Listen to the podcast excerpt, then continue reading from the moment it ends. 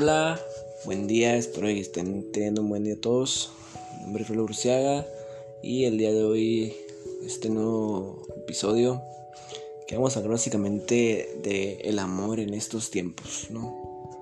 Pues yo opino que el amor en estos tiempos está cambiando demasiado. Ahora ya existen las relaciones abiertas, las relaciones de que somos pareja, pero yo puedo besarme con ella y no hay problema, te puedo besar con él, no hay problema, y puedes hacer lo que quieras. Eso, en mi opinión, pues no está, pues para mí no se me hace algo bueno, porque pues si estás con alguien es porque la quieres básicamente. Y pues en estos tiempos hay mucha infidelidad, que ya no respetan a sus parejas. Y lo que yo pienso es, ¿por qué vas a ser infiel? O sea, el por qué tener una pareja solamente para engañarla con alguien más. Si vas a tener una pareja, pues es porque la amas, es porque la quieres y es porque quieres estar con ella. Y muchos dicen, no, pues es que a veces te aburres y quién sabe qué. Pues si te aburres, mejor termínala o mejor no andes con nadie. Porque para qué causar daño a la gente, para qué herir corazones, porque ha pasado muchas veces que le dice a alguien que te atrae, que es una oportunidad, y ella dice que no, que porque tiene miedo a que le hagan lo mismo. Y eso es lo que hemos hecho cuando dañamos a alguien.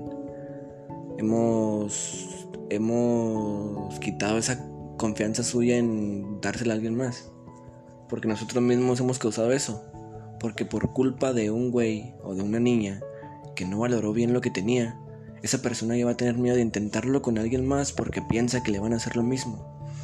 Entonces, si tú quieres tener una relación, adelante, pero respétala. Es como si tú hubieras tenido una hermana, un hermano, que tú quieres que a esa hermana o a ese hermano le toque a alguien que la trate mal, que les es infiel y cosas así. Pues no. Entonces tú refleja, porque va a pasar lo mismo con tus hijos. Tú vas a querer que ella tenga... Solo ponte a pensar, ¿qué tipo de novio quieres para tu hija? ¿Alguien que sea como tú?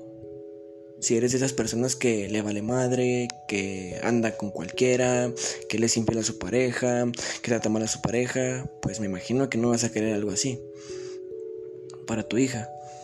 Pero bueno, pónganse a pensar tantito en lo que la persona, pónganse a pensar a lo que la persona siente, a la persona que le están haciendo eso. Ponte en su lugar por un momento y pues yo digo que se siente muy feo.